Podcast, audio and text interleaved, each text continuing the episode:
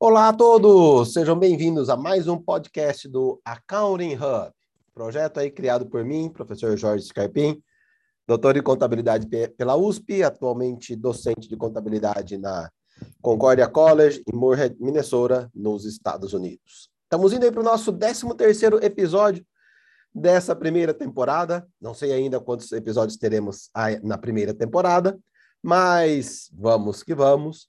E hoje, para comentar um, um assunto, de vez em quando vem a mídia, de vez em quando ele some, que é a desnacionalização das nossas empresas. O que, que isso significa? Empresas brasileiras sendo compradas por grandes empresas internacionais. Isso é bom? Isso é ruim?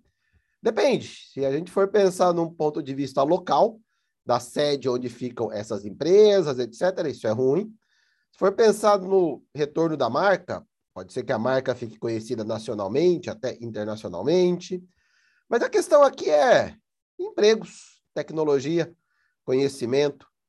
É, compramos uma empresa, muitos empregos vão embora.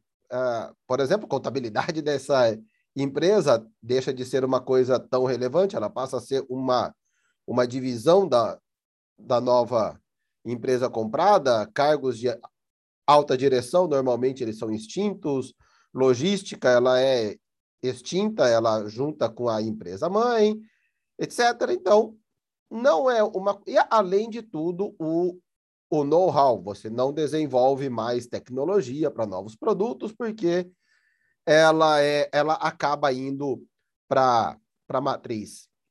E o que, que me chamou a atenção em Santa Catarina, no Vale do Itajaí, mais precisamente no Médio Vale do Itajaí, uma região lindíssima, se vocês não conhecem, é, sugiro conhecer região de Blumenau, Pomerode, Indaial, Rodeio, Ascura, é, tem ali várias cidades interessantíssimas, colonização germânica, na maio, nas maiores, principalmente Blumenau e Pomerode, colonização italiana em outras como Ascurra ou Ascurra, como, como eles dizem, Rodeio, também colonização italiana, região ali muito boa, muito, muito desenvolvida. Tive o grande prazer de morar lá por seis anos, foram um dos seis melhores anos da minha vida.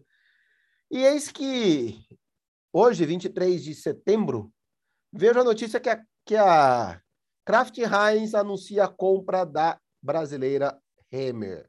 E aí, Hammer, empresa familiar, 106 anos de fundação, uh, ou 106 anos de existência, sediado em Blumenau. Aliás, uma sede absurdamente simpática.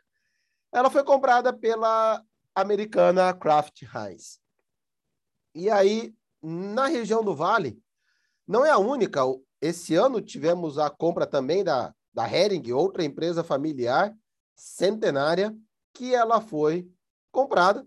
E anos atrás, é, quando se fala hoje Blumenau, se fala muito de cervejas artesanais. A maior cervejaria artesanal foi comprada, a Eisenbahn foi comprada na época pela, pela Kirin, é, e também que era dona da antiga Skin Cariol, que é uma empresa japonesa, que foi comprada e também foi desnacionalizada além de uma outra grande empresa têxtil, é, também alguns anos atrás, a Dudalina, uma empresa têxtil de altíssimo nível, também foi comprada e a Dudalina acabou extinta. Então, tivemos aí várias, vários cenários. Né? A, a Eisenbahn se popularizou, foi para o restante, restante do país, mas em Blumenau, por mais que ainda tenha algumas cervejarias locais, a própria Eisenbahn ainda faça alguma cerveja local.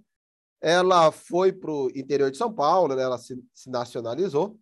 A Dudalina foi fechada, até onde eu saiba, não existe mais Dudalina, então foi comprou para fechar. A companhia Hering, não se sabe o que vai ser dela, inclusive se eu fosse um franqueado da Hering, ficaria bastante bastante preocupado. E a Heinz vai ser uma linha, é, a Hammer, desculpa, vai ser uma linha de produto da Heinz é, de alto nível, de produtos premium, porque a Hammer faz produtos de uma qualidade altíssima, mas que pode ser que ela seja extinta também dentro de pouco tempo. Isso é uma grande, uma grande tristeza, sem falar a nível nacional, com o fechamento de várias é, sedes de empresas, empresas multinacionais do país, a Ford indo embora, etc. Então, isso mostra uma desindustrialização da economia brasileira e, além de uma des, é, desindustrialização, essa perda de capacidade criativa, essa perda de empregos altamente qualificados, o que força os nossos profissionais altamente qualificados a muitas vezes emigrar do país. Alguns vão até trabalhar na sede dessas grandes empresas, mas aí acaba gerando tecnologia para outros países. Então, ficar de olho aí, pessoal, ficar de olho aí nessa saída de, é, nessa venda de grandes empresas para empresas multinacionais.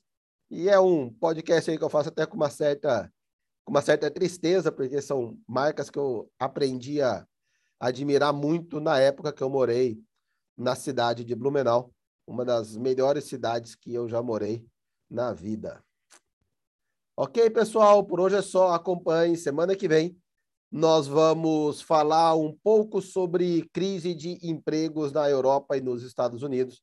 Um, algo meio paradoxal com a Covid, ou com a Covid, como eles, como eles falam aqui, é, que falta emprego em alguns lugares, sobram empregos em outros e eles não se conversam. E isso está trazendo prejuízos imensos para muitas empresas nesses países. Mas isso é tema para a semana que vem. Ok, pessoal? Um grande abraço